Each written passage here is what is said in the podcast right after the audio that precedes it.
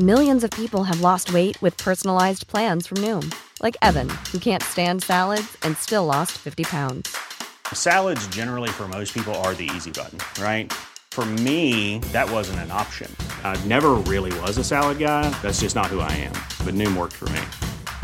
Get your personalized plan today at Noom.com. Real Noom user compensated to provide their story. In four weeks, the typical Noom user can expect to lose one to two pounds per week. Individual results may vary. Cool fact a crocodile can't stick out its tongue. Also, you can get health insurance for a month or just under a year in some states. United Healthcare short term insurance plans, underwritten by Golden Rule Insurance Company, offer flexible, budget friendly coverage for you. Learn more at uh1.com. Coming up, holiday tunes reimagined for science. Have yourself a merry little Christmas. And a scientist's guide to post truth. It makes it very easy for people to just go ahead and believe whatever they care to believe. Plus, how tongue tied would our willing players get when they have to describe science with literally none of the jargon? This is the Nature Podcast for December the 22nd, 2016. I'm Kerry Smith. And I'm Noah Baker. It's the final episode of 2016, and have we got a show for you? It's as full of surprises as the year itself has been, but perhaps a bit easier to swallow. We've got three festive songs for you, performed by members of the Springer Nature Choir, and in one case, by the very talented family of one of our producers. Plus, we have a family game, the year's best books, and the folks who made waves in science this year. But first, Kerry examines one of the year's biggest buzzwords. This year, the Oxford Dictionary's word of the year is post truth. They define it as a situation in which objective facts are less influential in shaping public opinion than appeals to emotion and personal belief. This is the year, after all, that UK politician Michael Gove said I think the people in this country have had enough of experts. That was in the run up to the Brexit vote. And the year that Donald Trump said in multiple rallies I will always tell you the truth even though he really didn't. According to an analysis by the magazine Politico, which fact checked both Trump and Clinton for a five day period in September, Trump averaged one falsehood every three minutes and 15 seconds. Science is nothing if not a quest for truth. Sure, that sounds a bit lofty, and most scientists recognise that there's uncertainty in what they discover, but they hold facts in the highest regard. So this week I've been finding out whether we really are post truth, and if so, how the scientifically minded should react. Here's Kathleen Higgins. She's a philosopher at the University of Texas at Austin. I think a lot of people um, who believe that the truth is important also accept the idea that, well, in fact, this is not something that is necessarily what we can take for granted anymore. But are we really living in a world where facts don't matter? Earlier this year, the Institute for Government, a UK charity working to increase government effectiveness, asked people if they wanted politicians to consult experts when making decisions. 85% said yes. And almost as many wanted the government to make decisions based on objective evidence. Both those figures, by the way, are up from 2014 when the Institute for Government asked the same questions. But this is different from asking, Do you believe everything you're told? This, says Kathleen, marks a new and different trend it's noteworthy and concerning that it seems to be very common for people, uh, certainly in my country, to um, act as though, well, yes, we don't really believe everything that we're being told by politicians, for instance, and we don't really care. We just think that's what people say to get elected. I think that the worrisome part about that is it makes it very easy for people to just go ahead and believe whatever they care to believe and proceed on that basis. This is unhelpful for politicians but a greater source of dismay perhaps for scientists. Of course, some areas of science have been up against a variety of post truth for years proponents of vaccines, evolutionary biologists, and of course, climate scientists. Hello, good afternoon. Is that Kerry? This is Phil Williamson. He's part of a group of environmental scientists who published research into the effects of ocean acidification on sea life. In April this year, their research turned up in the media there was an article in the Spectator magazine that considered the ocean acidification to be a scam, a figment of the imagination of, of climate alarmists, uh, and that there was no uh, sort of fundamental basis for, for, for the science. To be clear, there was a hefty basis for the report's conclusions, including 250 peer reviewed papers. Williamson published a rebuttal of the article and flagged the piece also to the Independent Press Standards Organisation, the regulator for the newspaper and magazine industry in the UK. Williamson argued that the author, James Delingpole, had ignored or misrepresented climate science. The team expects a decision from IPSO before the end of the year.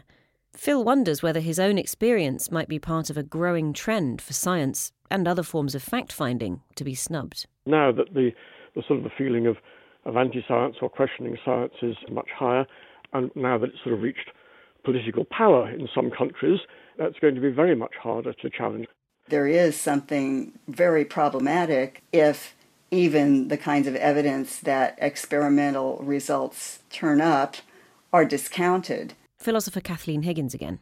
It is, uh, I think, extremely disturbing for the whole enterprise, and, and one might say for the funding of, of the enterprise of science, if people don't seem to think that these kinds of basic facts matter.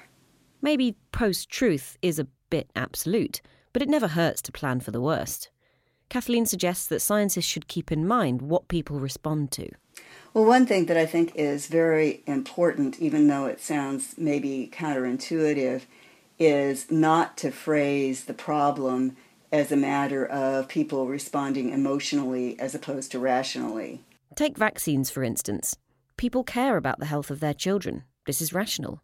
They're not necessarily reacting against science for the sake of it. Scientists could help, Kathleen argues, by making the connection for people between these rational, level headed observations and how they actually translate into things that they care about and how to pursue those goals. But what about that slightly different issue, all those falsehoods appearing online? Phil Williamson has one idea for quality control. For Google and for Facebook, I mean, they've got They've got filters that take out pornography. They, they, they've got filters that take out strong content that people would find objectionable. Now, is it possible for them either to have some sort of filter or some sort of ranking, uh, or, or to, to, include that within the algorithms that, that so that not, not every website is, is counted as equal? Phil even has a name for his proposed ranking engine.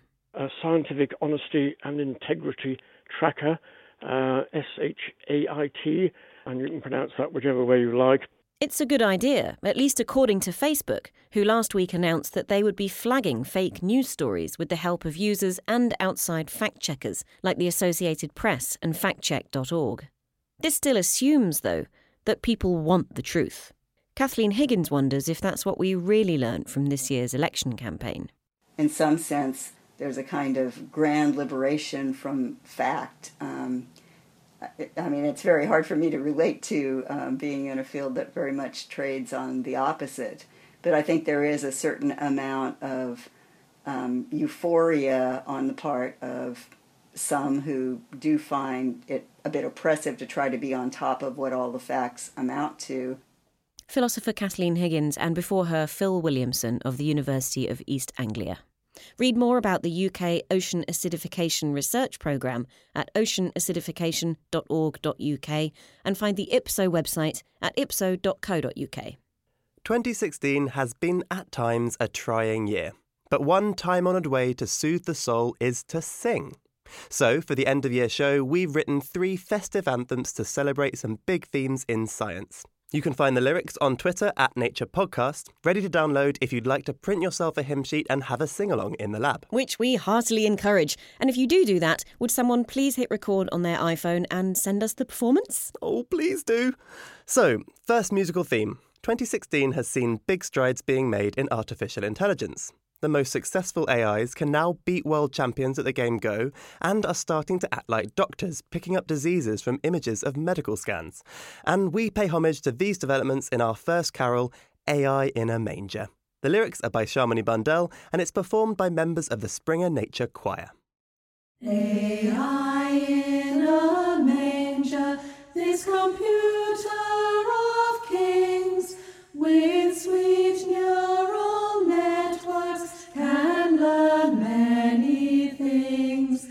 like the stars in the night sky, how to drive, how to play.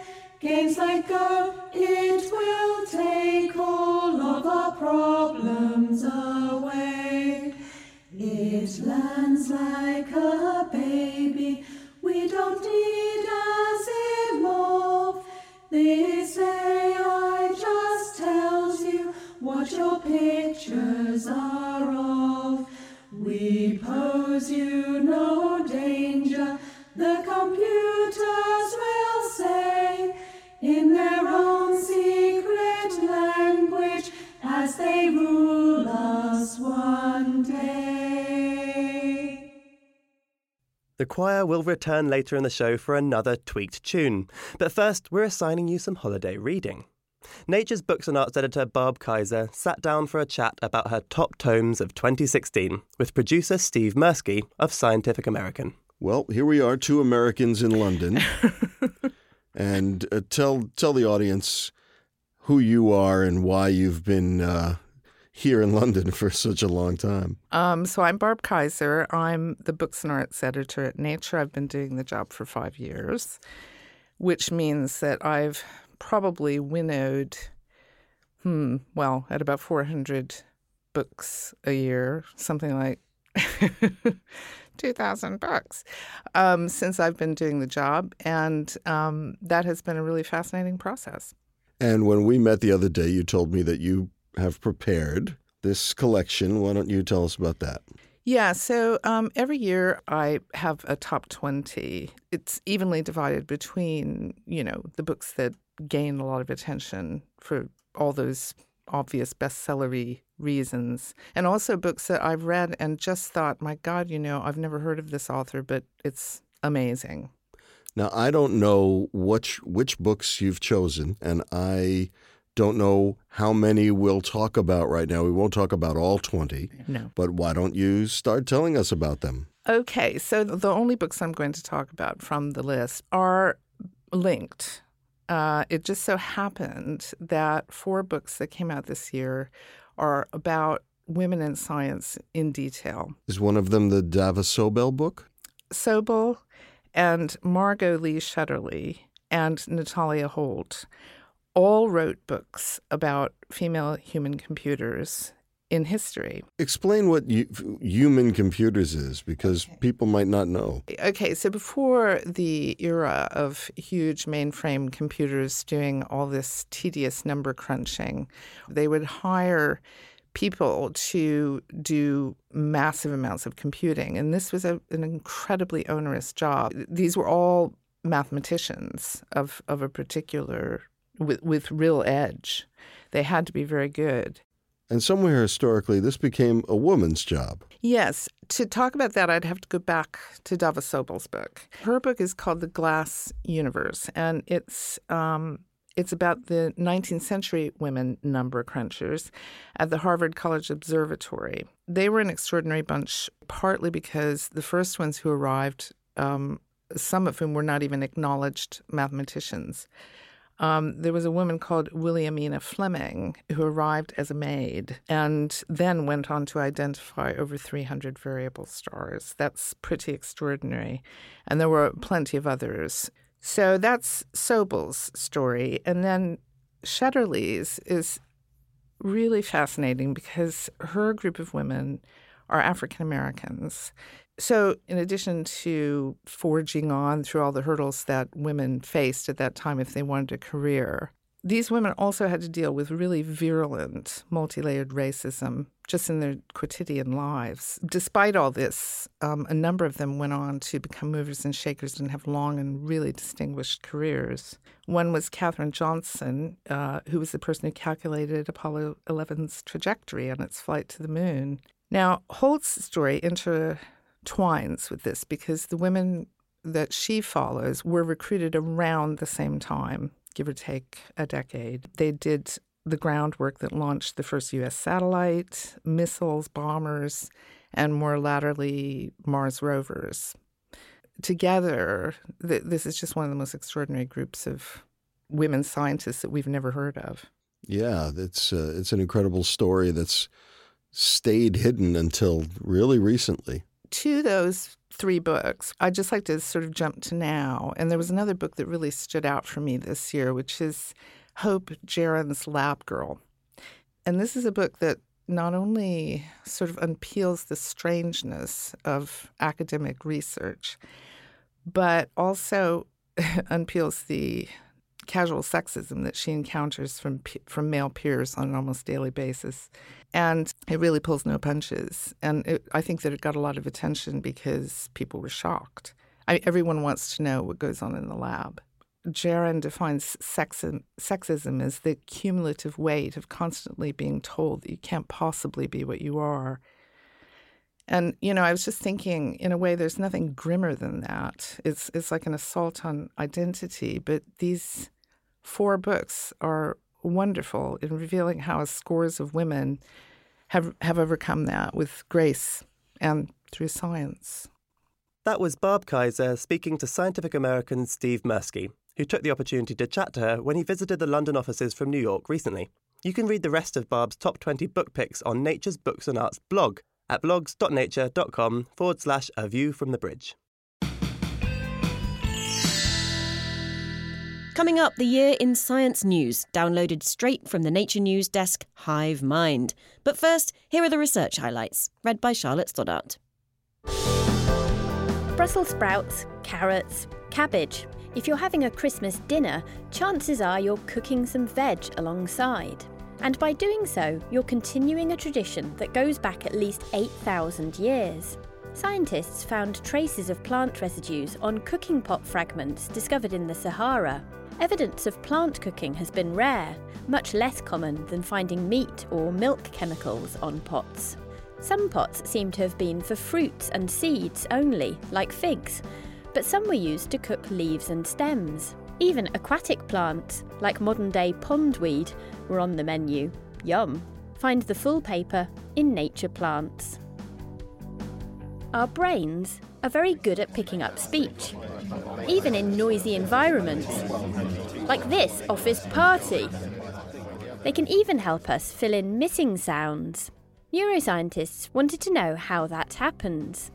So they played people an ambiguous word with a critical piece replaced with noise, like this Factor. This word, for instance, could be factor or faster. Factor. The team recorded brain activity in auditory regions and found that the brain was filling in the signal to match what the listener said they heard. The auditory cortex was actually creating the missing sound.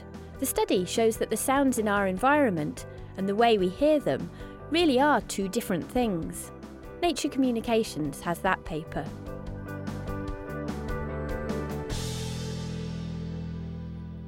It's time for our second science sing along, which immortalises a technique which continues to revolutionise biology and has provoked a bunch of lawsuits. And because the holiday season is all about family, Noah enlisted the help of two very special performers for this one Kim and Steve Waterman, his mum and stepdad.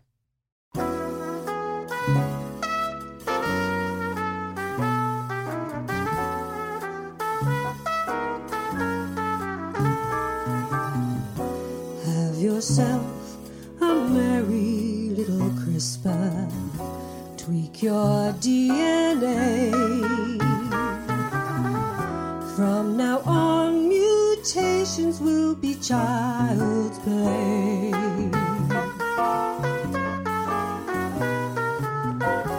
Have yourself a merry little CRISPR. If you've got Cas9, from now on your edits will take much less time.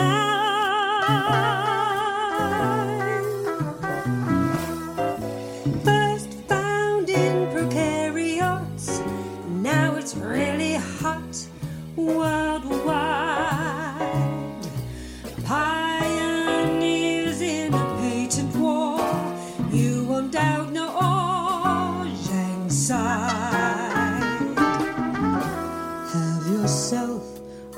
A merry little CRISPR with a mouse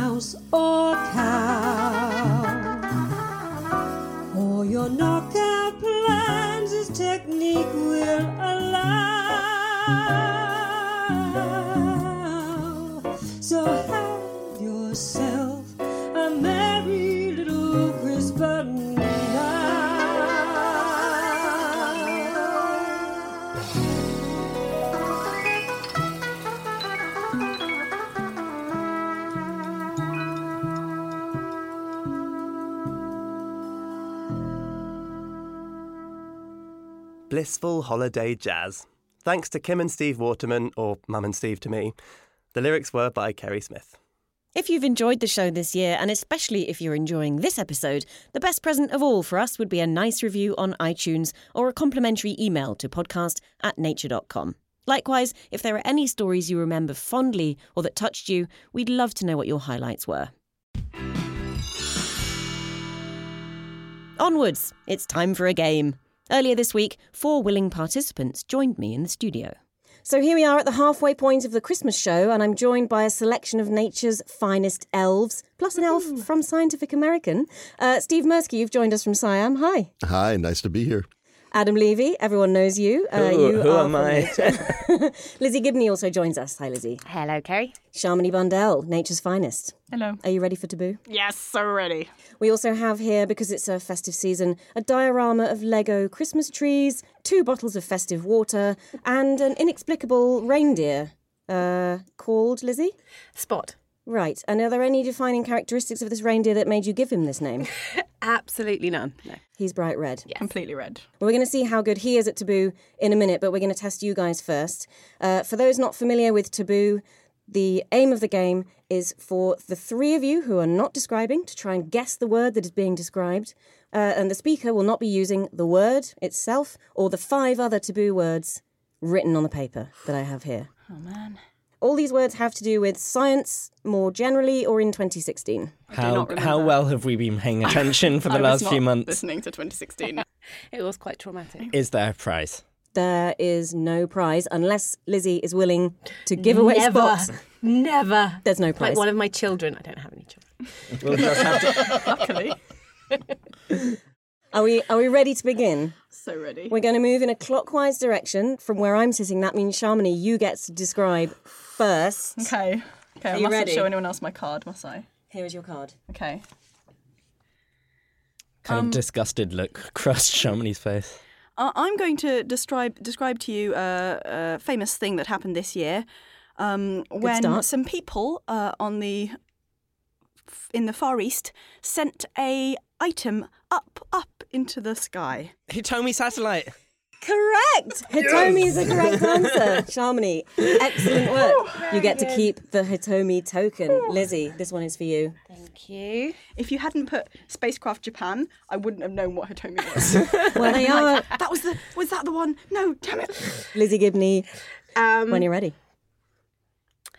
So that thing inside your that thing inside your head, stuff happens there. Ooh, uh, Brain? often in neurons because I can say that. Um, and you imagine lots and lots and lots of photons, but I can't say the word which lots of photons are. Um, and they are making things happen to neurons inside that thing, Retina. inside your Light head. activated. Yeah. neural- Shamini's very close. Yeah, and then what about the stuff that's on uh, on DNA? No, G- that, that makes up. DNA. Yeah. So we've got Tantalizing. we've got the stuff Light- that ma- is made of photons, light genes. and you're using that Gene to have an effect. Yeah. What's the name of the technique, people? This is something that Kerry loves. Cheese. No, oh, I know this. and- and- and- um, They didn't use it in that study that she was looking into the other week the on. Alzheimer's with the strobing mice. Optogenetics. Yeah, yeah. so close. that was not an easy one. I know, and I like how the distribution of subject matter has fallen in completely incorrectly in both of your cases so far. Adam, are you ready? Oh. Spot the reindeer. Could you please pass this to Adam? Thank you, Spot. Oh, so abstract. Um. Okay. Uh. So if you are doing some science, and and someone else wants to do that science again. Laboratory Repro- explosion. re- re- reproducibility crisis. Yes, it's reproducibility. That was laboratory, incredible. laboratory explosion, I think, was uh, a better answer, but Lizzie's was the more correct answer. I literally thought that would take us until Christmas. It was really that was a tricky, tricky topic. Can you, Steve, reproduce Adam's success? Let's find out. Uh, the second man to do something really important. And Buzz Aldrin. Correct. oh my god! oh my gosh. Bef- Before him, there's only one important thing that happened. It's the only thing that matters, people. It's moon or nothing. Moon or nothing. All right. We're going to do this last round in a quick fire fashion. So none of this, okay, so there was this one time when my dad told me, blah, blah, blah. None of that. We've got very little time. We've got 15 seconds each. Steve, you're going to go first. You volunteered yourself for this. I did. And your time starts now. Uh, so this was the third man to do this really important. No, uh, it's this. It's the same as the thing that it came from, and it was the first one to be the same. Dolly as, the sheep. Correct. Oh. I'm on 15 ends now, Oh, so that well was before very the time. impressive from both of you. Excellent. That was a really good description. I liked that. Are you ready, Shamini? So ready. Your time starts now. Um, if I'm a scientist and I want to um, have my paper somewhere and I'm checking out the different places it could be, this is how I Literature review. judge them between the different Impact places. factor. Yeah. I totally left my clues open on the table there, so I hope everyone was honest. I was staring too intently at Shamini's face, waiting to shout something, so I really didn't notice. It was uncomfortable for the rest of us, Lizzie, but I think you guys really enjoyed it. Are you ready for yours? I am. Go. Um, a mm, high number periodic table just recently given a name. Tennessine. Um, and, and it's named after a country. Oh, named after Japan, but the, the Japanese word. Oh no, our ignorance betrays you us. Chemistry illiterate people, you. Uh, Tell us the Nihonium. answer. Nihonium. Nihonium. Oddly, this was also came up in a it came up in a pub quiz I did this week. What kind of pub quizzes are you going to? Good one. it was space themed. Space theme. Obviously, Lizzie Gibney is going I to think space themed. That was why I was quizzes. invited that week. Wow, Did that, Tennesseum get one too? Yeah. Okay. There were four new ones. Japan. Moscovium. that betrays our chemistry ignorance, though. As a team, I'm sorry. I'm sorry, chemists. Sorry, chemistry. You've got one chance to redeem yourself, Adam Levy. Oh god. You've got 15 seconds in which to do it. My last chance for Are you ready? 2016 for redemption. Go. Ah, so uh, when two really big things fell into each other, they created. Gravitational, Gravitational waves. Yes. I like how unanimous that last one was. Gravitational waves. Thank you, Taboo players. Um, I'm going to call Spot the Reindeer the winner for bearing with us as we put him through so many things, so so many things. Um, and it is it is pleasing to me that he now has one of the Lego um, Christmas trees on his rear end. Thank you for being my Christmas elves, Steve Merskiff, I am My pleasure. Adam Levy of the Nature Podcast. Hello. I, I'm, Adam, Adam Levy. Levy. And thank you also to Lizzie Gibney and to Shamini Bundell.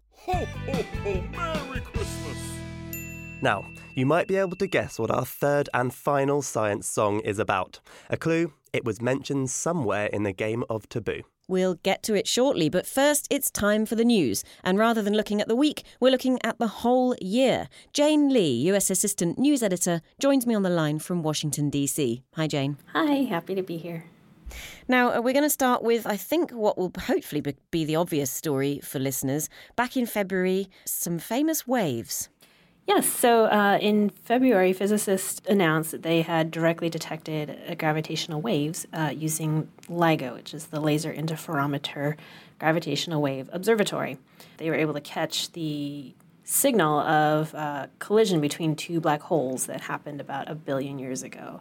And so that was a, a very exciting. They, it was a confirmation of Einstein's general theory of relativity. It went down pretty well with the public, but scientists, of course, were very excited about this too, weren't they?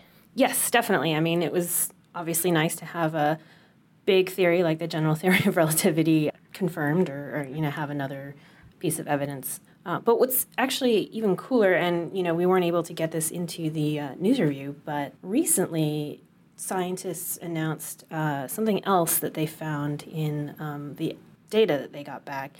And basically, they found these echoes of the wave, and that is exciting because it could either kind of refute the general theory of relativity or confirm it, depending on kind of what these echoes turn out to be. What's next for LIGO and its ilk? Well, they are actually preparing to do an advanced run with Virgo, which is uh, located in Italy, uh, next year. They're hoping that this advanced run with the combined data that they're going to get will help them pinpoint where exactly these gravitational waves are coming from. So that'll be exciting. Now, we've had a slightly tumultuous time here on Earth, haven't we? Perhaps not as cataclysmic as two black holes falling into each other. um, but in each of our respective countries, some rather large political events have shaped not only the course of science, but definitely the course of science. Shall we start in the US? Sure. As everyone knows, we uh, recently had an election in November where uh, the Republican Donald Trump was elected. His inauguration is January 20th, and in recent weeks, he and his transition team have announced several appointments that could have uh, far reaching consequences for scientists and researchers in the U.S. Scott Pruitt, who's the uh, Attorney General for Oklahoma, uh, has been tapped to lead the Environmental Protection Agency.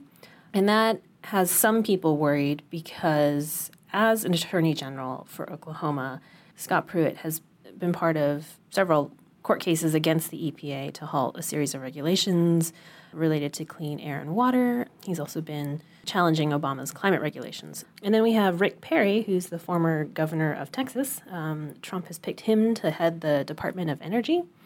That's interesting because Perry doesn't have the, the science or um, technology background that several previous leaders have had. And so it's kind of anyone's guess as to what Perry will do if he's confirmed to lead the, the DOE.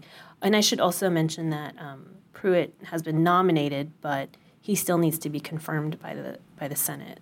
And he, I mean, it's a very interesting position to imagine someone in, isn't it? Leading an agency which they've presumably not liked that much in the past for various reasons. Yeah, yeah. It's, again, so it's kind of anyone's guess as to what's going to happen. Um, same thing with Trump's nominee for Secretary of State, Rex Tillerson. He is the chief executive officer of ExxonMobil, which is one of the largest oil companies in the world. Several other outlets have reported that Tillerson has business ties to, to Russia, and so it's brought up a lot of concern.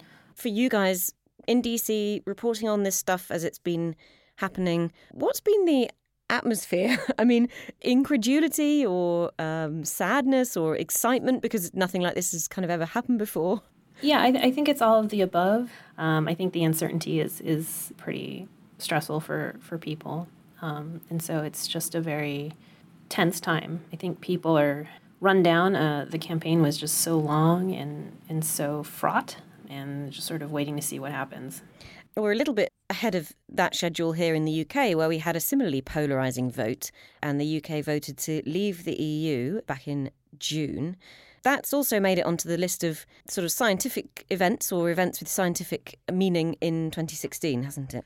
Uh, yeah, so earlier in uh, this year, in June, the UK voted to leave the European Union, and that's thrown a lot of uncertainty into the mix in terms of researchers, uh, both with the collaborations that they had in place already with academics in the European Union, as well as non British citizens who work at UK universities. Will they have to leave? Are they still going to have a job? I think it's just thrown, again, a lot of uncertainty and confusion into the mix.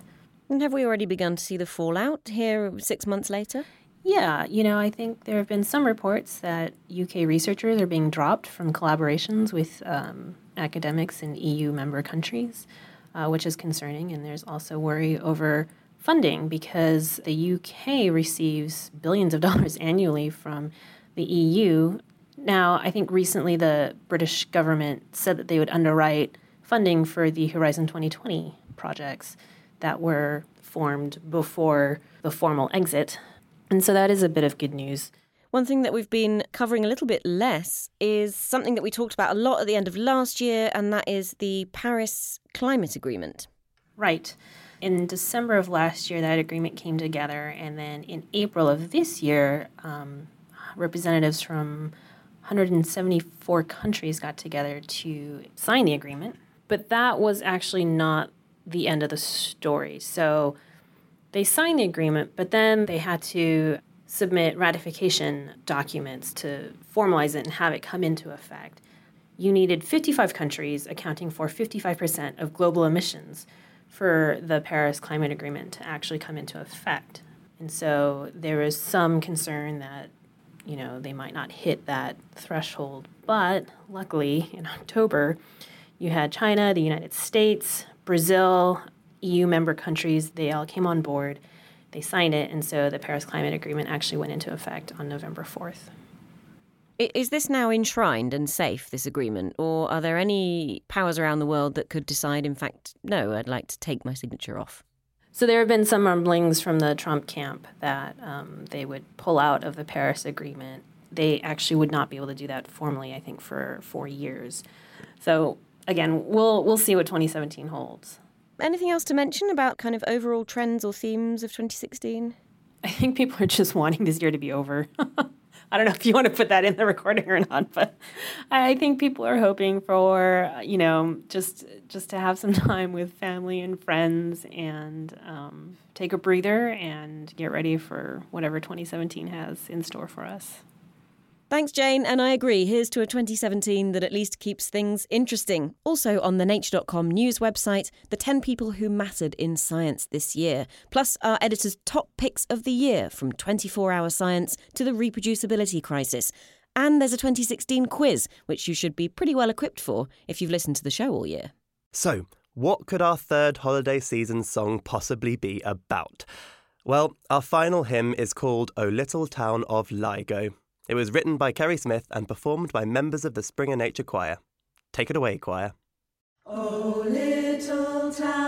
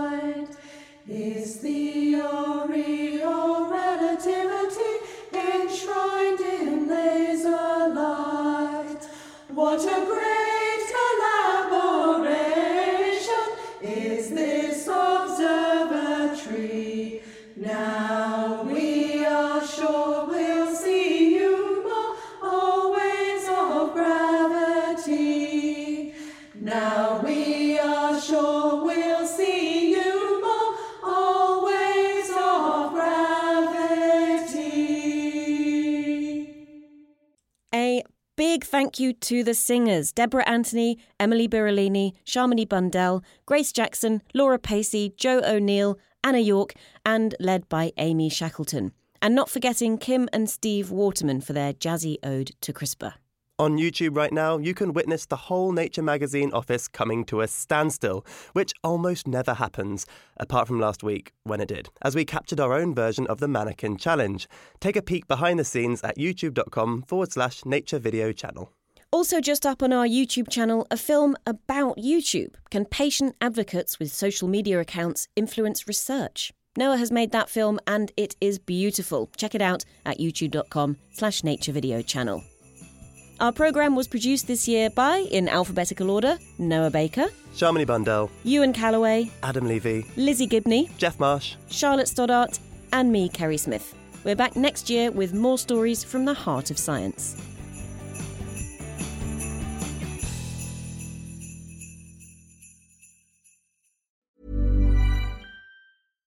Small details are big surfaces. Tight corners are odd shapes. Flat, rounded, textured, or tall. Whatever your next project, there's a spray paint pattern that's just right. Because Rust new Custom Spray 5 in 1 gives you control with five different spray patterns. So you can tackle nooks, crannies, edges, and curves without worrying about drips, runs, uneven coverage, or anything else. Custom Spray 5 in 1. Only from Rust-Oleum A lot can happen in the next three years. Like a chatbot may be your new best friend. But what won't change? Needing health insurance. United Healthcare Tri Term Medical Plans are available for these changing times. Underwritten by Golden Rule Insurance Company, they offer budget friendly, flexible coverage for people who are in between jobs or missed open enrollment. The plans last nearly three years in some states, with access to a nationwide network of doctors and hospitals. So, for whatever tomorrow brings, United Healthcare Tri Term Medical Plans may be for you. Learn more at uh1.com.